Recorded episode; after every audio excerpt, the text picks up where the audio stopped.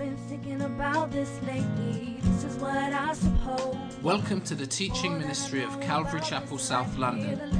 You can visit us at calvarychapelsouthlondon.org. I realize it not right with me. So I'm on my knees for understanding. The more the world I see, the more I see. Here I fit in, but I'm no diamond ring. I got a lot to learn, so I'm listening. Name's Robert. I'm one of the pastors here. I'd like to welcome you if you're visiting. As I said, we are making our way through the, the book of Acts, and it's the history of the early church.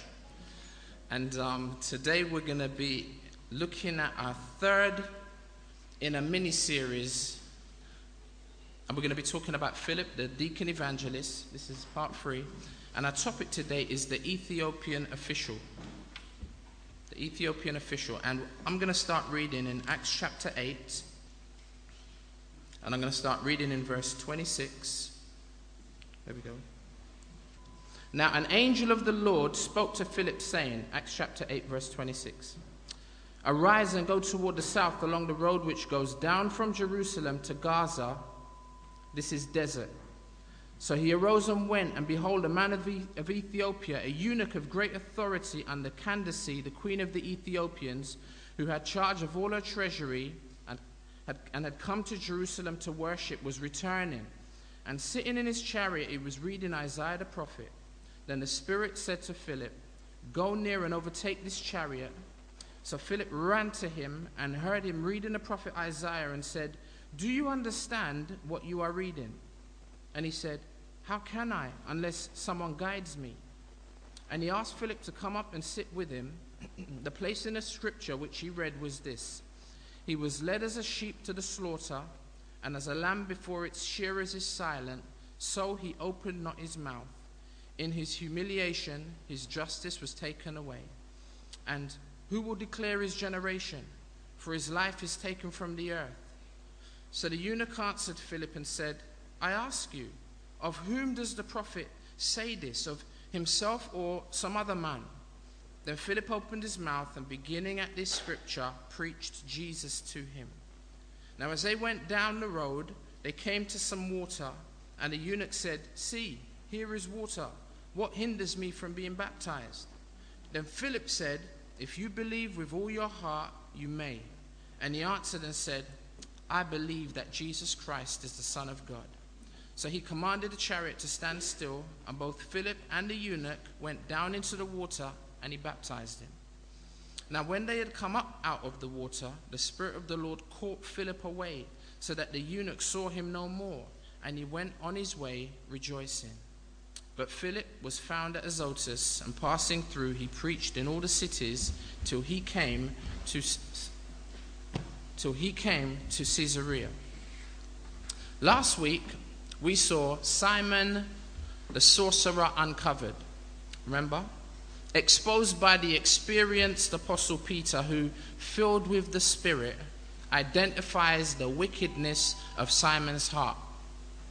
Peter mentions two things. One, the fact that he was full of bitterness, and two, that he was bound by iniquity full of bitterness, probably because the attention that he was so used to for such a long time had now shifted to Philip, who was performing astounding miracles that outshone Simon's. And he didn't like the fact that he was now out of the limelight. He was bitter. He was also bound by iniquity or captive to sin. Romans 6 says that if you're in Christ, you are no longer bound. You are no longer enslaved or captive to sin. So we deduce that Simon was a false convert who wouldn't, or should I say, couldn't even pray for himself. Now that was verse 8 to 25. Now we've come to the conclusion of chapter 8. Today we're going to complete this mini series on the ministry of Philip, although we will see him a little bit later on. In this chapter, we're going to see a few things that I'd like to highlight at the outset. We're going to see some unusual supernatural occurrences. We're going to see the unflinching obedience of Philip. We're going to see a heavenly messenger. We're going to hear the Holy Spirit speaking literally. And we're also going to see the translation or maybe even the time travel of Philip from one place to another. Verse 26. Now an angel of the Lord spoke to Philip, saying, Arise and go toward the south along the road which goes down from Jerusalem to Gaza. This is desert. If you have a look, you can see where Jerusalem is on the map. and just, maybe if I do it like this. If you look at the arrow, you can see the journey or the distance from which was traveled from Jerusalem to this place. Um, and it's funny because, you know, when you think about the, the journeys of those who, who travel in kind of biblical, particularly New Testament times, um, sometimes we don't kind of grasp the fact that most of their traveling was done on foot. Um, and so, just hopefully, helpfully, you can see just at least the direction in which Philip is encouraged to begin to travel. Now, how many of you would like instructions as clear as this in terms of your walk and God's call on your life? Get up. Imagine look, Tim sitting over there. Get up. go south along a specific road in the direction of Gaza. Be like me saying, Tim, get up, get on a 37 bus, heading towards Brixton. That's, that's pretty clear instruction, right? But, as clear as that instruction is, he doesn't actually know where he is going. He knows the direction. He doesn't know where he's going or what he is to do when he gets there. Okay, well, that's not so clear now, is it? He knows the direction, but not the destination. He knows he has a purpose, but he isn't clear about the process. And notice the conditions of this area at the end of verse 26. Philip is leaving the hustle and the bustle of a great fruitful harvest. And he's got to go to an empty, deserted place, a desert. At this point, Philip could be thinking, What? Go to an empty, deserted place over a bountiful, fruitful, harvest type place? It's as if the, the writer is highlighting the obvious yet unusual transition. Things have been going tremendously amazing for Philip at this time. Now imagine if you were Philip. How would you respond after being in Jerusalem and moving up to Samaria and it being amazing and seeing the miracles? Everyone knows your name. You've begun to get to know people personally in this Samaritan area.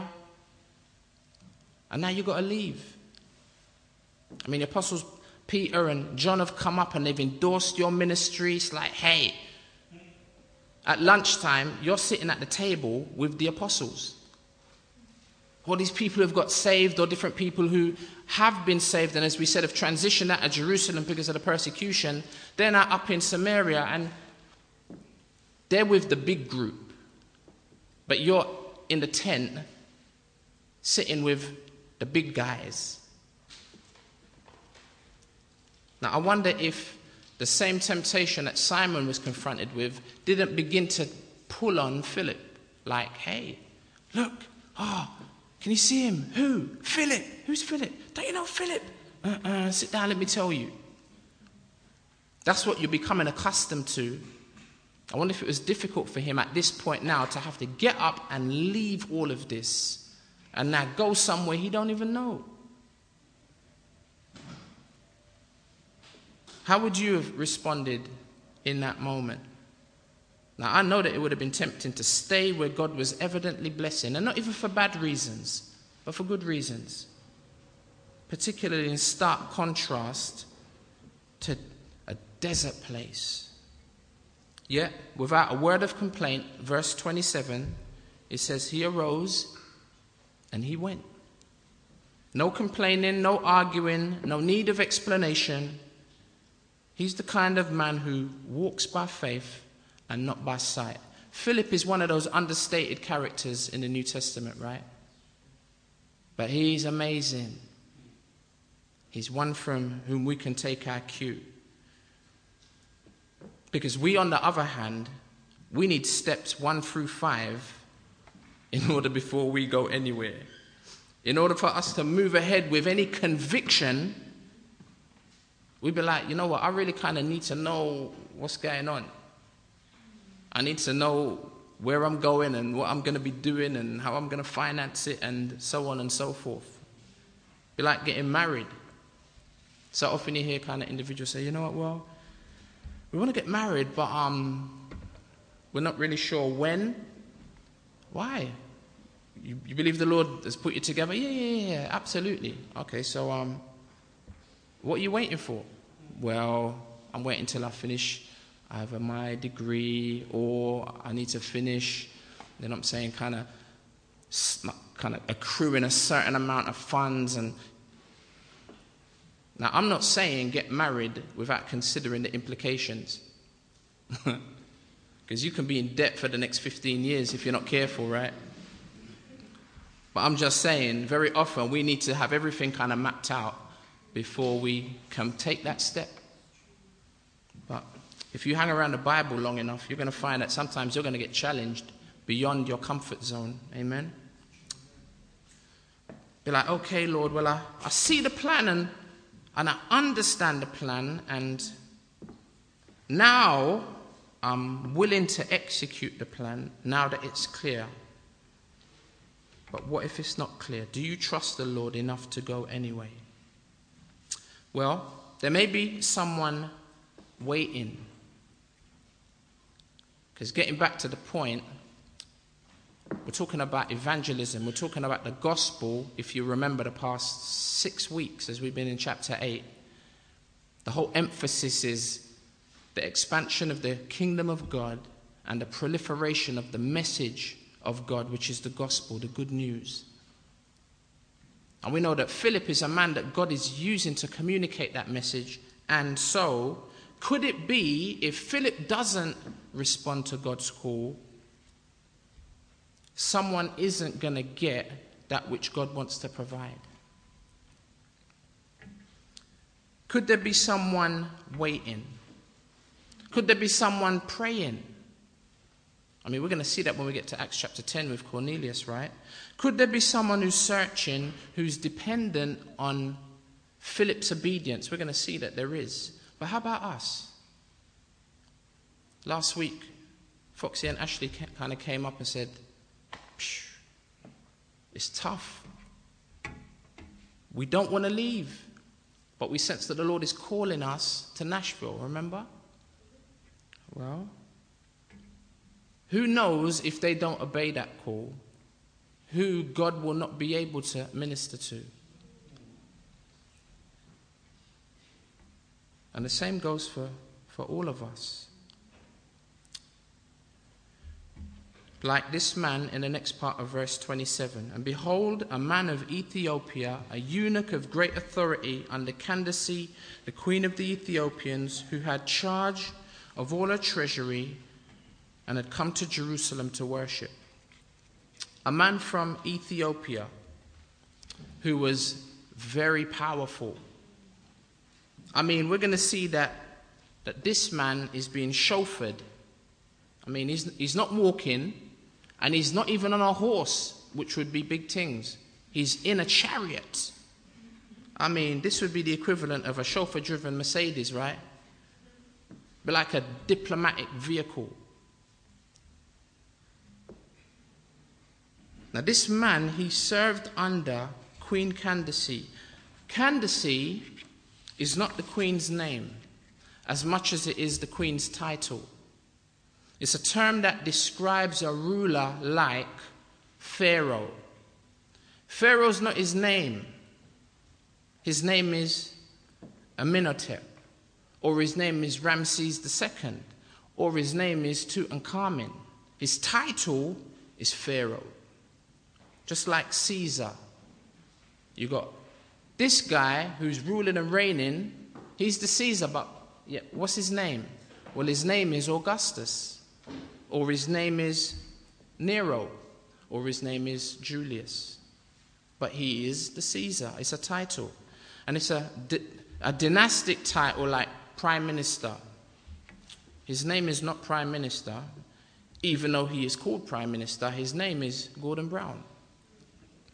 The President of the United States, in like fashion, this is Candice or Candace, Queen of Ethiopia. History did not record her name, but she is possibly the sovereign ruler of Ethiopia, but probably the Queen Mother who performed certain functions just like our British Queen Mother would, kind of did. And this man was her treasurer. He was a chancellor of the exchequer, presumably a black African man. He had come, verse 27, to Jerusalem to worship. He was actually on a pilgrimage attending one of the major feasts or festivals in Israel as the Jews in Acts chapter 2, if you remember, who were from various different places. In Acts 2, verse 5 through 10, it says, And there were dwelling and visiting in Jerusalem Jews, devout men from where? From every nation under heaven. See, Jews were all over the place. And when this sound occurred, the multitude came together and were confused because everyone heard them speak in his own language because they weren't from them parts. Verse 7 Then they were all amazed and marveled, saying to one another, Look, are not all these who speak Galileans?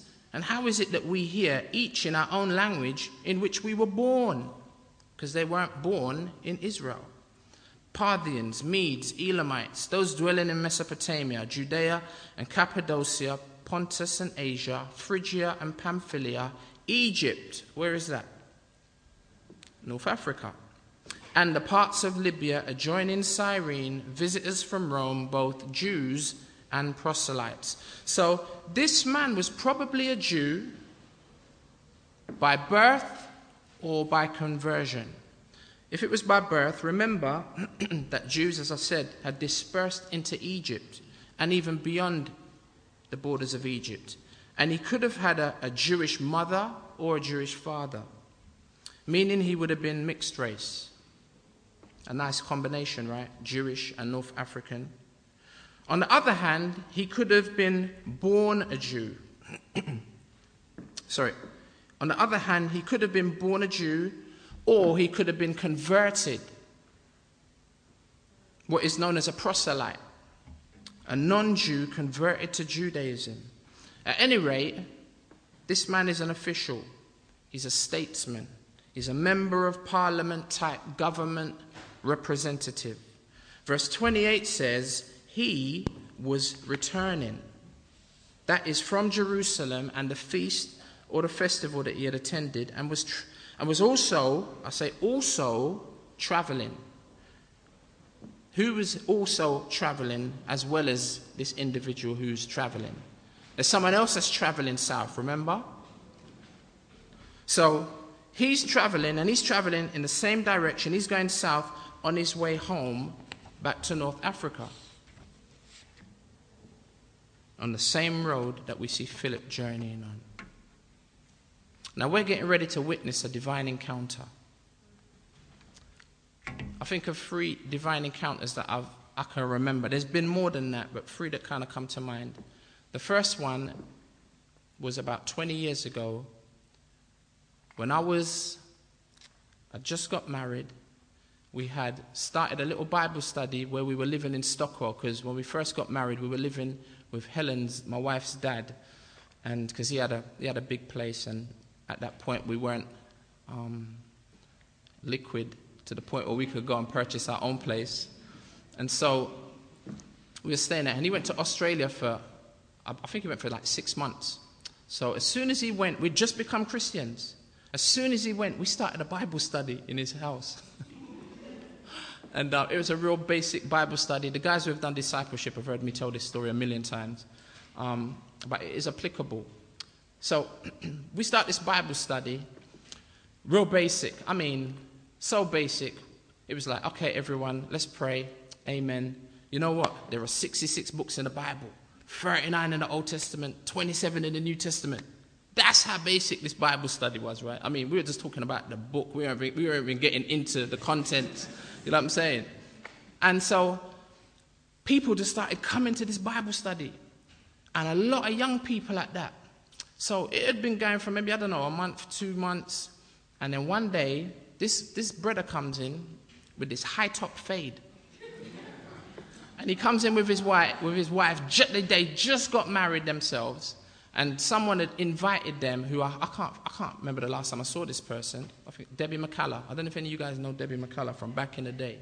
Well, it was her that invited this couple. And so they come in, they're like, I'm like, oh, what's going on, Debbie? Yeah, all right, safe. She's like, oh, I just want to introduce you to my friends. Do you mind if I, if, if I bring them to the Bible study? It was like, well, you're, you're already hearing it with them. and so she introduced me to this girl called Judith and this guy called Ephraim.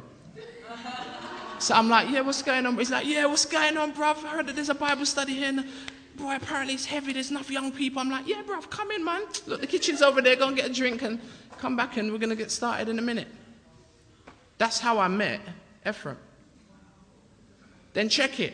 About a month later, if that, it probably was weeks. Helen probably remember better than me, and none of them guys are in here, so they can't say. But a couple of weeks later, Another friend of mine who I worked with in the post office called Paul. When I got saved, kind of obviously sharing the gospel with different people, it was like the Lord just, it was like a landslide when I was working in the post office. About 20 people got saved in a space of about six months. I mean, you want to see people that's falling like nine pins in terms of getting saved, not falling over. But the Lord just swept through the place. And so there's me, just got saved, fresh green like grass, but sharing the gospel shared the gospel with this brother called Paul. He became really interested, become a Christian. He said, Boy, Rob, you know, I've got a couple of friends. Do You mind if I invite them and come to the Bible study? I'm like, Safe, bro. So he invited these two people. But hear the joke. They came up one evening, I think after we had started, or no, I can't even say it was after we started, but they came up and I got to meet them just before we got started. And Paul brought them in. And as they came in, all you could smell was a, just a waft of, um, yeah, yeah, yeah. They'd been blazing in the car, if I remember rightly, if, if it was that first time. And um, but anyway, they come in and it's all good in it because we're all from road and it's like we're all kind of got a background and we all are sinners in it. So anyway, they come in. I'm like, Amen. So they, he comes in and two people coming behind him, two little short people. and I'm and I'm like, I'm like, Wow, praise God, man. But listen, from if you know them from morning, these two, they are just always they're, they're the designer couple. Whether it's whether it's whether it's you know what I'm saying, their house, come like IKEA showroom, right? Or their, their garms, like the way they dress. Always just on a next level, right? So here we go. Rob, meet Patrick, my long-time brethren, and meet Sarah. I'm like, praise God. Oh, wonderful, man. Come in, come in. Amen. And that is how we met. And I would suggest that that was a divine encounter.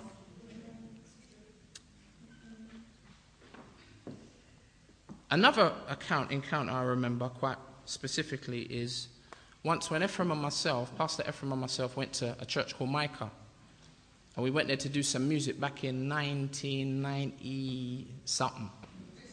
And we went in and we done like a set, done about five songs, whatever, was encouraging the people. And that was back in the day when we used to kind of do the music ministry. And up, directly afterwards, I met all these different people. But there was one person that I met. When I shook this person's hand, I don't know.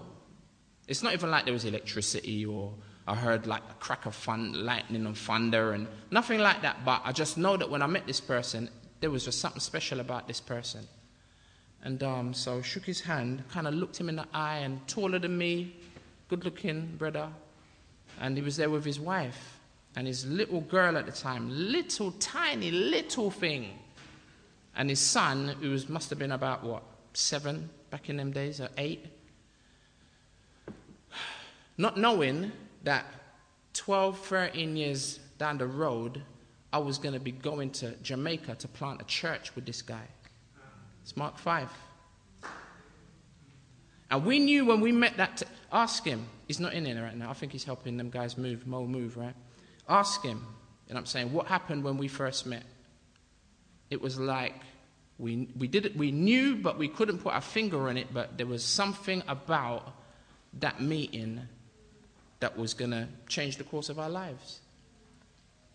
Um, same thing with um, my cousin, guy that, who was sick and in hospital on the brink of death, terrible heart condition. And I had had no real relationship with this cousin of mine, even though he's my first cousin. And if you ever see him, you'd know that we're cousins. Same, like uh, my dad and his dad are brothers, right? You know it as soon as you see us. Yet I had no real relationship with this brother. He wasn't a Christian, but while he was in hospital, had the opportunity to, in terrible, fumbling fashion, share the gospel with him. I mean, I was trying to share the gospel because I didn't know him. I'd be like, how can I share the gospel with this guy? I don't even know him. But it was like, you know what? It doesn't matter. He's on his deathbed. So I bought him a book. And the Lord really spoke to him through this book. Um, I forget what it was called. Turning Points, it was called. So I come back and visited him, must be a couple of days later. He was still in bed, still very seriously ill. And I noticed on the side, the book had a bookmark halfway through the book. I was like, whoa. And um, I think I must have asked him at the, you know, at the time after we kind of chatted about the weather and how, you know, everything else. Then I said, uh, Would you mind if I just maybe prayed for you? you know what I mean? And he said, Yeah, no problem. And then you know what he did? He sat up in the bed in the hospital and he put his hands together like this. You know, like a child would pray. And he closed his eyes. That was what, three, nearly four years ago? And I, he's sitting right there in front of me. Remember, Patrick, Pastor Patrick was talking about prayer meeting and the fact that the Lord answers our prayers. I can't even lie. It's Harriet in here. Cal, I don't know if Cal was here. Um, but we, we began to pray for Michael whilst he was in hospital. And most of you, some of you don't know the story. We don't have time to get into it today. But um, the Lord radically, you know, healed the brother. He's sitting there healthy, probably about to go play football with the guys afterwards. And again, He's another brother that I'm going to be going to Jamaica to plant this church with. Just divine. Divine, completely. And that's why you can't depend on your ability or your cleverness. You know what I'm saying? Or your anointing. You know what I mean? It really is just about you being available and being willing to, to go where the Lord wants you to go and to, and to very, um, even though you feel quite incapable, just being obedient. It's amazing how the Lord will use your life. I wanted to quickly talk about, because I think examples are good because you can relate to them, right? My car broke down. Cars have been an absolute nightmare for me. If you ever hear me get on the issue of cars, just find something more beneficial to do because I'll bend your ear when it comes to this car thing. Anyway, and I'm about to get rid of this other car that I got now, so it's just a nightmare. I just ain't got no luck with cars. I think the Lord's just saying to me, you know what, Robert, don't set your heart ever on cars or cars are not you. I hate them with a passion. So, my car broke down, took it to the garage. The, ga- the, the, man at the garage said, Boy, Rob, you know, it took about a week, maybe two weeks. I'd be like, How you do without your car, right? So, okay, I had to go hire this car hired this car, in this car place, hiring the car, like grumbling and moaning, and I can't even lie. I'm a pastor. You know what I mean? Helen was there with me, got this, this car that we're going to hire for a week or so. Just about to get into the car, a van pulls up with this guy in the van, and the guy in the van is, I mean, if I was screwing, this brother, I mean, it, you could hear it. I was like maybe 10 meters away from me. He jumped out the thing. What's wrong with you? Look, you said you were going to come and collect the van. You didn't come and collect the van. Now I'm late and I've got all this luggage. And he opens up the side of the van. He's got about seven bags, guitar, all this stuff. Apparently, the car people should have picked up the van. They didn't. So he's screwing. So I'm standing there.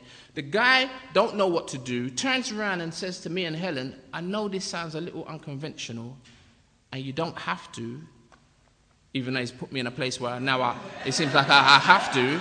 You know, you don't have to say yes, but could you please take these guys to the station? So I'm there kind of standing up there thinking, before I could even conclude my thoughts, here's my wife. Yeah, no problem. Just get your stuff and put them in the back of the car. So you lot know Helen, right? So anyway, before I know it, the stuff's going in the back. We're in the car, and I'm driving to the station. I'm in Croydon. Do I know Croydon? Not that well. I just know the main road. So I'm around the back of something. I don't know. It takes us half an hour to get not to Croydon station because I just find some road that I know, and that's me And half an hour, and we're in Sydenham. And it wasn't too bad because we got into this big conversation, and the guy was asking me what I do and you know who we were, and so we got talking. He was there with his girlfriend, who was an Indian um, lady, and he was there, long kind of blonde hair, like a rocker with ripped jeans, and so anyway, he's in the back of the car. We arrive at Sydenham, and I'm like, look, I'm sorry, it wasn't. Cro-. He was like, no, no problem, no problem. It's, it's all good. It's a station, isn't it? He, He told us in his story that he was moving to the West End. So we're like, West End? I began to kind of tell him very basically what I do. Helen said, That's not what he does. That's not what they do.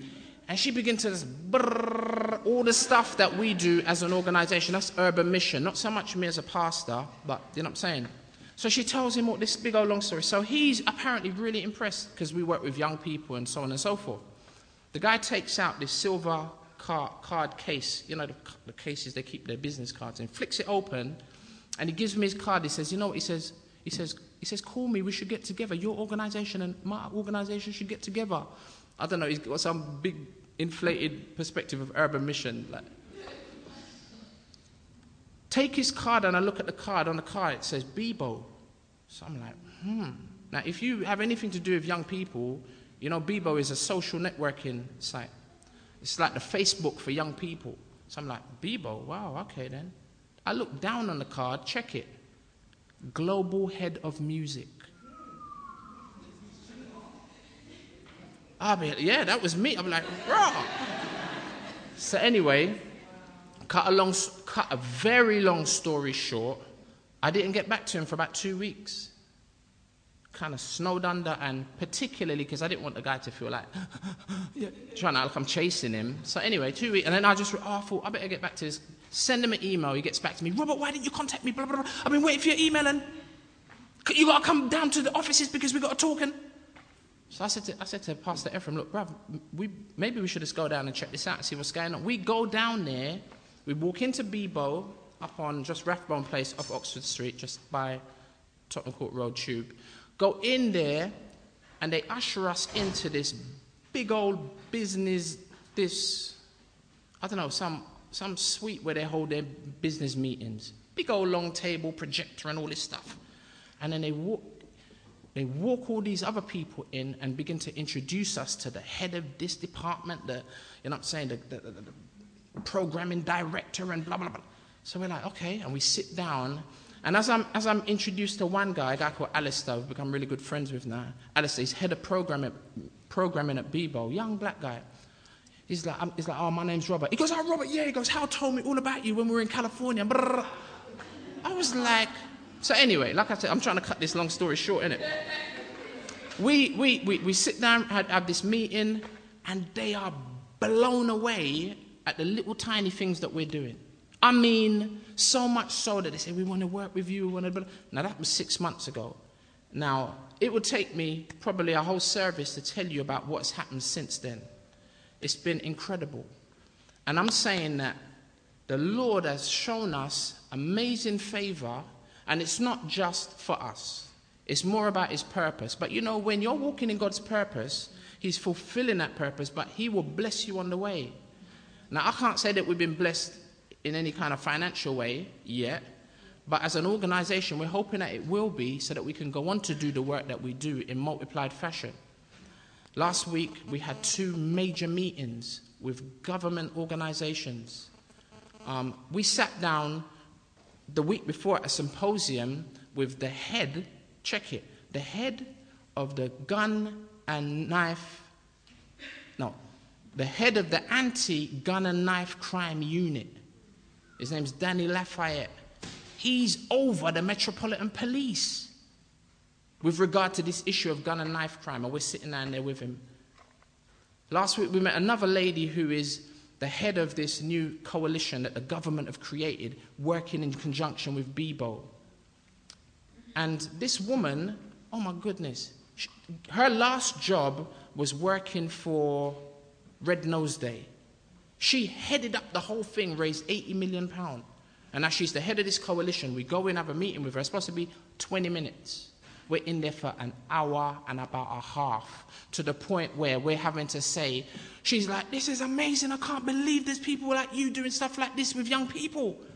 And we've been get, spending all this money and it's been going down the drain. And we were like, an hour and a half later, we're like, You know what?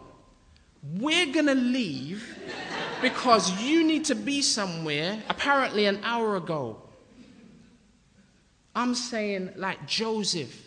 I mean, can you imagine Joseph in the temple of like Pharaoh's courts after 17 years of difficulty?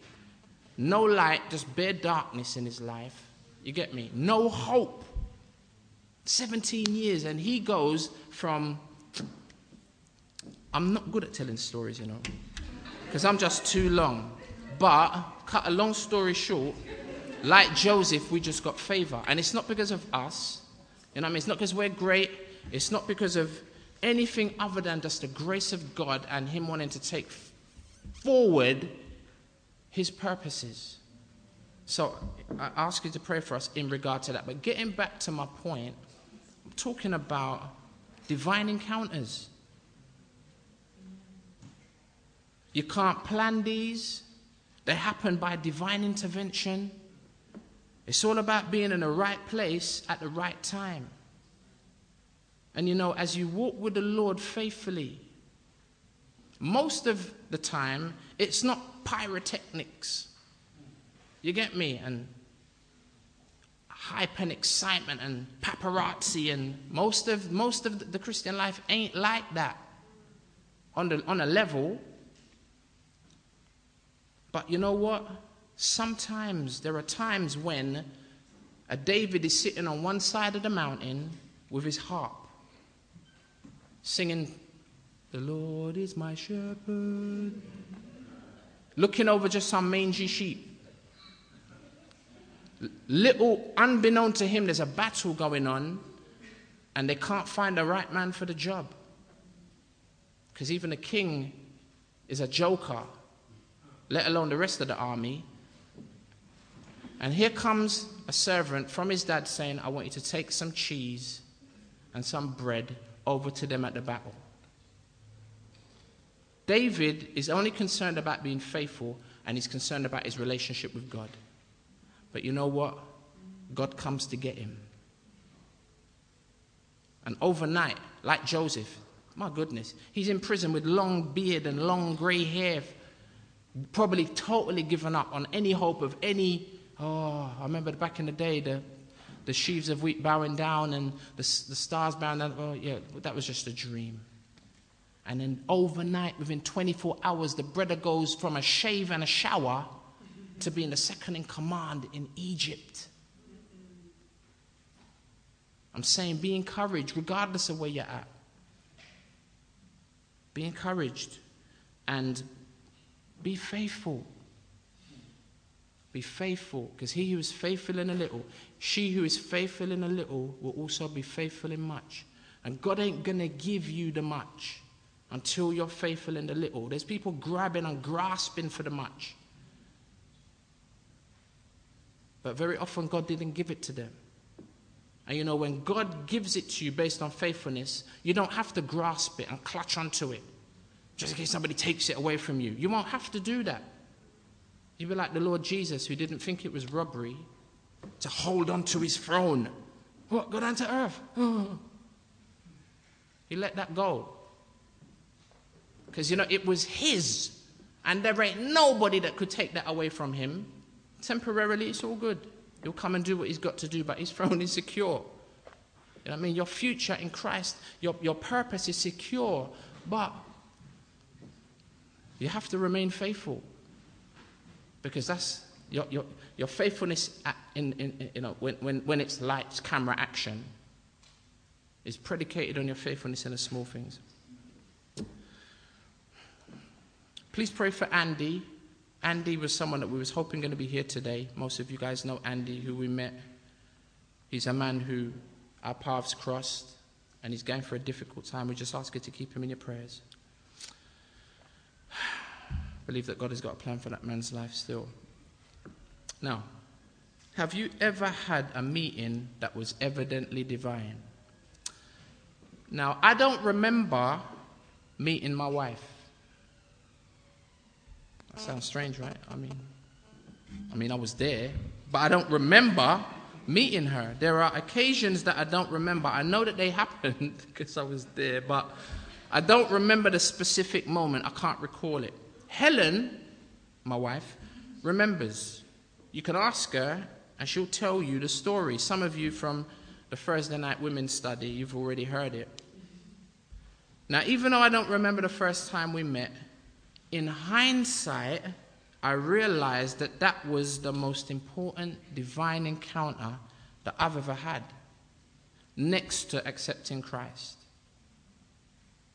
I believe that the Lord, in His amazing, inexplicable, that's unexplainable providence, will allow you and I, from time to time, meet individual people that will change the course of our lives forever. This October 27th, I celebrate 19 years of marriage. I think that I can safely say that meeting Helen has changed the course of my life. In more ways than one. and by the way, I'm still in love with my wife. And, and, and to be and to be completely candid, I actually love my wife now more than ever before. And I mean that. Every message ought to have a little bit of romance in it, right? You don't, you don't ever see a film and it ain't got some romance in it. Every, me- every message should have a bit. Now, hopefully, that was some encouragement for those of you who just got married and you're going through that difficult period at the beginning, at the outset. We had it, I think most people have had it. It's probably the minority that don't have it. But hopefully that will be an encouragement to you because, as I've heard Pastor Ephraim say, marriage is like fine wine, it gets better over time. It's Mac Tuno's fault that I'm getting all sentimental up here. A lot of us were at his wedding yesterday, right? Brother was bawling his eyes out. while making his vows. He was, I mean, they were passing tissue. I was at the front, so I saw. They were passing tissue like regularly and consistently to the front, to the point where I just think I saw Pastor Patrick's wife, Sarah. She just grabbed the box of Kleenex and brought it up the front. He was crying. It was beautiful. It was beautiful. It was beautiful. Divine encounters. Divine encounters. Me meeting my wife was a divine encounter. The God who sees and hears. As Shegan said earlier, with regard to Hagar, you know, wherever you're at, the Lord sees and He hears. your life ain't gonna be like mine in a specific sense. You know what I mean? Your life ain't gonna be like that person sitting next to you in a specific sense. Because if it was, then you, there'd be no need for you. Because it would either be you or me, because why would there be two of us doing the same thing? And I say that to encourage you to, to shut your eyes and say, Lord, what is your purpose for me? And I'm saying, where are those divine, and I'm saying, moments of intervention where my path is going to cross with someone? And that relates to so many of us, right, in so many different ways. A time when my life is going to cross the paths of someone and it's going to change my life forever. Divine encounters. Let's continue to look at the text from which we gain our inspiration and our application. Verse 28 He was returning, and sitting in his chariot, he was reading Isaiah the prophet. Isn't it funny that this meeting happens along the way? Not in any specific place, but on the way. As Philip is walking in limited light, clear yet incomplete light, walking in obedience on the way. What was he thinking whilst he was walking? man, it's dry and it's dusty. There ain't no one here. It's just me, one. And I left that fantastic stuff that was happening back in Samaria. What was he thinking while he was walking? Well, whatever his thoughts were, they were about to be interrupted, verse 29. Then the Spirit said to Philip, Here's the second part of the instruction Go near and overtake this chariot. Now, here is another specific instruction, right? Which makes complete sense now that Philip is in close proximity to the chariot. No, if he hadn't responded to the first instruction to leave and go south in verse 26, he would not have been able to obey the second instruction in verse 29. The second set of instructions were predicated on Philip's obedience to the first set of instructions. And look at Philip's enthusiasm. Verse 30 So Philip ran to him. It's beautiful. Philip's got such a wonderful heart. He ran to him and heard him, that is the person in the chariot, reading the prophet Isaiah. I suspect at this point, Philip and the Holy Spirit are both on the same page. Brother's running like someone into battle, and he's going into battle, into spiritual battle, right? Because in his heart is, I'm going to share the, whoever this is, they're going to get it. Philip, being evangelistically minded, will never pass up an opportunity to share the gospel. Reminds me of my cousin Michael. It's amazing what the Lord has done in that man's life over the course of three or four years. Philip ain't going to pass up this opportunity. And, and he says, Look, do, do you understand what you're reading? You can't wait to get in there. Notice Philip heard him reading. He heard him reading. That means the official was reading out aloud, right? Which could be an indicator that this intelligent official struggled to understand the text. Tempting to go into that, but we don't have time. Damian Kyle, Pastor Damian Kyle, says Whenever you struggle to understand something as you're reading, you tend to read it out aloud.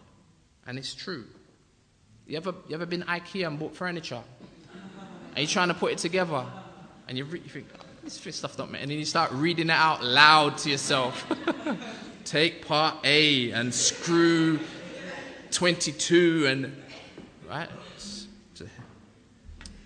So Philip asks this guy, because he's reading that aloud, evidently he doesn't understand, Do you understand what you're reading? And verse 31, and he said, How can I unless someone guides me? And he asked Philip to come up and sit with him. Notice the humility of this man. I mean, he could have been, Who are you? Wait a minute. You know who I am? Just, just, move away from the car, yeah? From the chariot. no. He says, How can I unless someone guides me? And he asked Philip to come up and sit with him. The place in the scripture which he read was this He was led as a sheep to the slaughter, and as a lamb before its shearers is silent, so he opened not his mouth. In his humiliation, his justice was taken away, and who will declare his generation? For his life is taken from the earth. Now, I'm not going to go, I'm not going to take, take time to break that down because we've heard the gospel as we've been going through Acts so many times. Um, yet, suffice to say, these verses are classic with regard to the Messiah, the coming Savior. Does this sound familiar, these verses? This is a portion of scripture taken from the Old Testament. Anybody know where in Isaiah? Chapter 53, amen. Verse 34 says So the eunuch answered Philip and said, I ask you, of whom does the prophet say this? Of himself or of some other man? This helps us to appreciate a few things about this official. One, his perspective. He evidently has a desire to understand his religion based on the scriptures. Two, his diligence. 2 Timothy chapter 2 verse 15 says, "Be diligent." King James says what? Study to show yourself approved. Be diligent to present yourself approved to God, a worker who does not need to be ashamed, rightly dividing the word of truth. He's concerned about what this really means, not what it might mean to him, which is what we hear a lot nowadays. I was listening to quote unquote Christian TV just yesterday, and someone got up and literally this is what they said. The Bible was on the thing there somewhere, and they were over here. And I noticed that a lot of the preaching that you see on TV nowadays is very much like that. The Bible's over there, and the person's over here. Got your attention.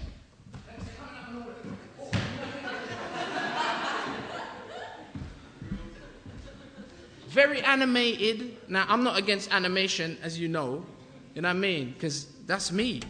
But this person, and it was a woman preacher, she said, You know, she said, I'm up here.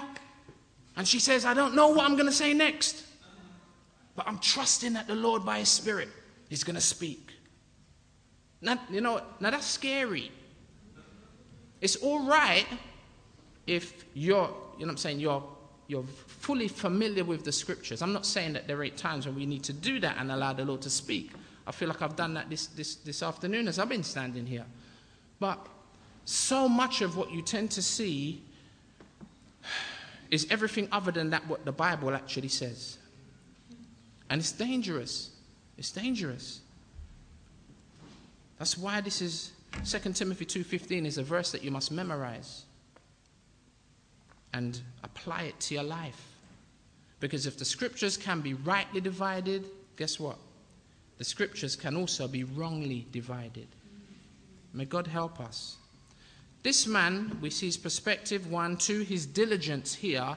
You can see that he's committed to scrutinizing the text. He wants to know who is speaking. This is one of the fundamental principles of biblical hermeneutics or biblical interpretation.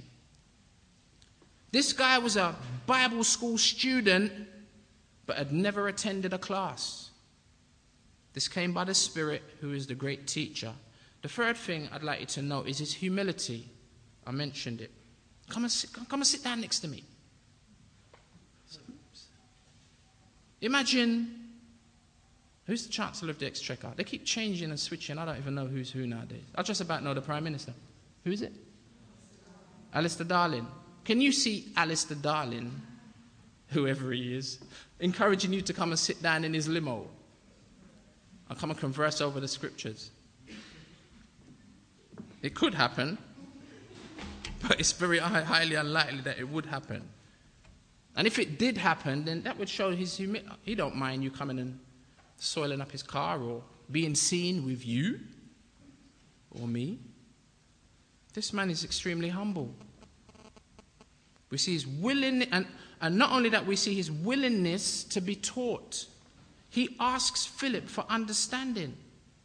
This man is to be held in stark contrast, remember, to Simon the sorcerer, who we met last week.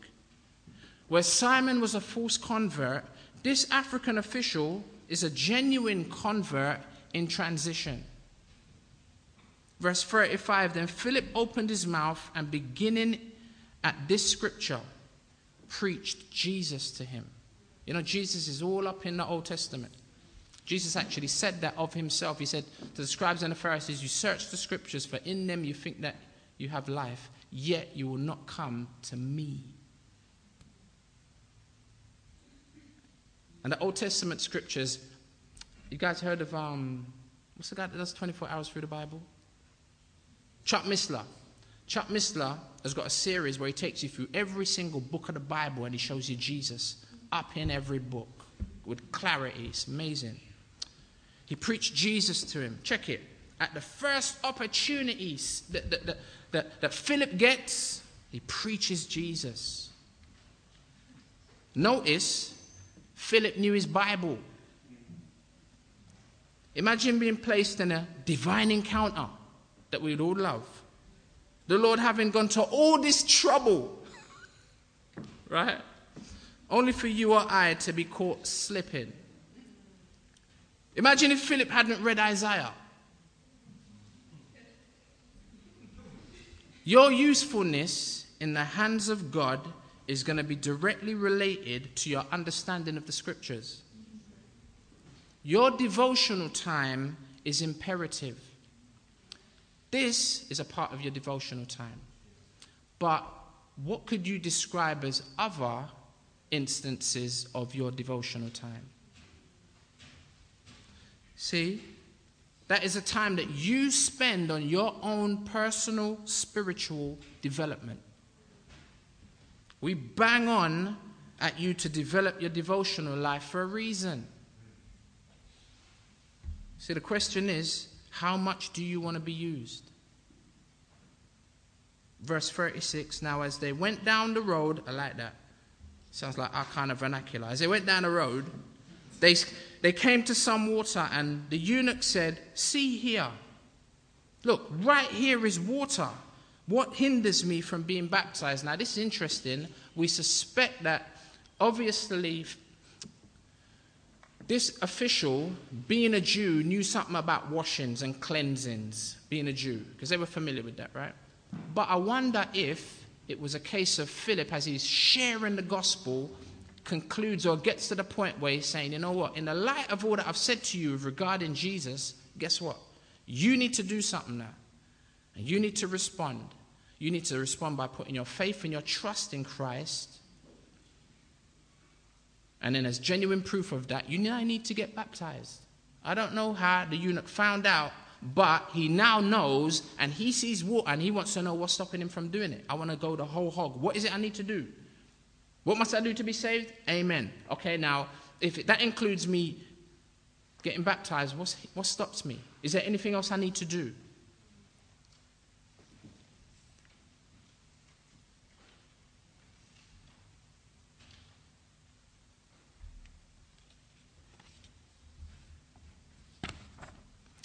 I mentioned it last week with regard to baptism. 1 Peter chapter 3 verse 21 and this is the second section of it says baptism. It's an interesting verse on baptism. It's not the putting away of the filth of the flesh. That is, it's not going down dirty, getting wet, and coming up clean that is really the issue. It's not the putting away of the filth of the flesh. You know, the, the Jews had rituals in terms of washing, ceremonially washing their hands. Can't eat before you wash your hands, right? Get rid of the dirt, now I'm clean. Peter's saying, you know, it's not even about that. Because Jesus sat with his disciples and they ate food and never washed their hands to wound up the, the, the scribes and the Pharisees, remember? So it's not about putting away the filth of the flesh, but baptism, check it, is the answer of a good conscience toward God. Again, because I mentioned it last week, I don't have to go into it too deep, but if you, if, if, if you, what do I need to do to, to do to be saved? Well, you need to do A, B, C. Okay, amen, I'm happy to do it. Good. What do I need to do next? Well, ne- next you need to get baptized. Oh, baptism. Well, you know what? I feel like that the whole relationship with God is a personal thing, really. You get me? And I, I trust in Jesus and, and so on and so forth. But to get baptized in public, nah, man, I can't do that. Well, if, if that's you, then there's something wrong. It indicates that there isn't a good answer because there isn't a good conscience toward God in a complete and total and unequivocal sense. Again, in contrast to the baptism of, of Simon, um, we said last week that baptism doesn't prove that you're saved, but baptism does prove that you're saved. If you get baptized for the right reasons, it is a good indicator that you are saved. But again, we don't believe in baptismal regeneration. Verse 37 And Philip said, You know what? There ain't nothing stopping you from, from getting baptized, apart from, let me just make sure and clarify, if you believe with all your heart, you may. And he answered and said, ah, he added to it, check it. You can tell this brother's convinced. He says, I believe that Jesus Christ is the Son of God. Seems like Philip done a good job at sharing the gospel from Isaiah 53. I believe it. So he commanded the chariot to stand still. And both Philip and the eunuch went down into the water and he baptized him. Now, when they came up out of the water, notice two things. They went down into the water and came up out of the water. Full immersion. The official was an adult, not a baby. Pedo baptism isn't biblical. That is where, well, I got baptized as a baby. I don't need to get baptized again. Mm-mm. There ain't no examples of babies getting baptized in the New Testament. Not one. Repentance and faith precede baptism. A baby cannot repent. A baby can't express biblical faith. I mean, a baby can't even talk. Verse 39, the second section the Spirit of the Lord caught Philip away so that the eunuch saw him no more, and he went on his way rejoicing. Wow. This Ethiopian official, evidently touched and affected by God by the, sh- by the simple sharing of the gospel. And then he goes on to go to the rest of Africa and take that message to that continent. Verse 40 But Philip was found at Azotus and passing through, he preached in all the cities till he came to Caesarea. Caesarea. Philip was translated. It says in verse 39 he was caught away. One minute he's standing before the eunuch, the next minute he's gone. He disappeared. And he was transported from one place to another. He disappeared, then reappeared somewhere else. That's heavy. One moment, he was where? In Gaza.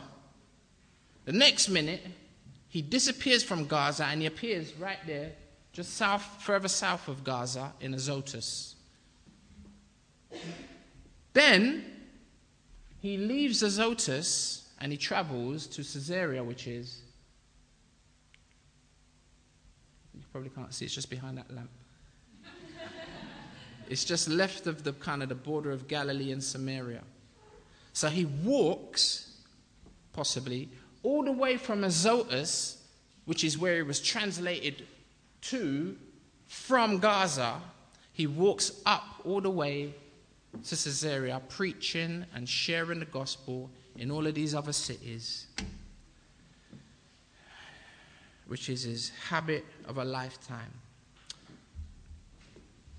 Philip's life, a lesson in obedience. Be encouraged, believers, to share the gospel, even if you feel really limited in your ability. Share the gospel. If you're not a Christian and you don't know how to share the gospel, you're not even fully clear as to what the gospel is. Essentially, it's about being exposed to Jesus and would like to give you an opportunity once the service is finished or once the teaching is finished. If you need to, you can come up front. You can have a chat with myself or any of the guys. I think most of the guys are not. I think it's me one. It's all on me. I feel, amen. I feel like Philip. The Lord help me. Um, and I'll try and expose you to Jesus in order that you might experience the same kind of joy that this Ethiopian official does in verse 39. And so we conclude chapter 8 with the conversion of the Ethiopian official. Next week, we will begin to look at a man named Saul. The Ethiopian official took the message to Africa. We're going to see Saul take the message to the world. Amen. Amen. Let's pray. Father, again, we're grateful, so grateful for your word. Thank you that it is our, we, we need it above our necessary food. Thank you that man shall not live by bread alone, but by every word that proceeds from the mouth of God shall men live. And we thank you, Father, that we have your word. Some people in different places around the globe, Lord, they have a page of the Bible, if they're lucky. And we got we got, we got many, multiple translations on our bookshelves at home. And yet, Lord, do we appreciate it for what it is? I feel like this morning, Lord, you reminded me, you reminded us uh, just at the, the richness of your word. I thank you, Father, that Jesus is the word become flesh. And as we get to know your word, we get to know Jesus. Because Jesus is inseparable from his word. So help us in our relationship with you, we pray, as we give ourselves in devotion.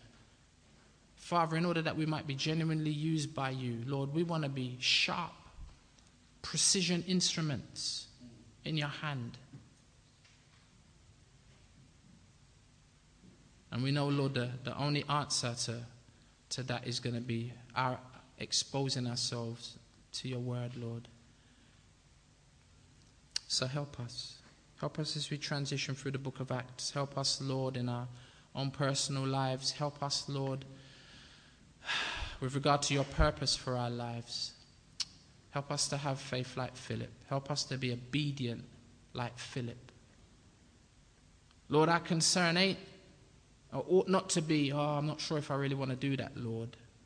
The only concern we ought to have, Lord, is are we hearing your voice clearly? And Lord, that, that we would then respond as we know it's you speaking to us. We have to be careful, Lord, because there are many voices. And again, your word is going to be that which is going to be the barometer. It's, it's that which we're going, to, we're going to be able to measure everything else by. It's the standard. And as we measure it, Lord, and we weigh, we weigh up everything that we hear, even if it's prophecy, Lord, like even this morning. Lord, help us to test all things, prove it, and then hold fast to that which is good. Help us with regard to your word, Lord, and your purpose for our lives in Jesus' name. for Jesus' sake, amen.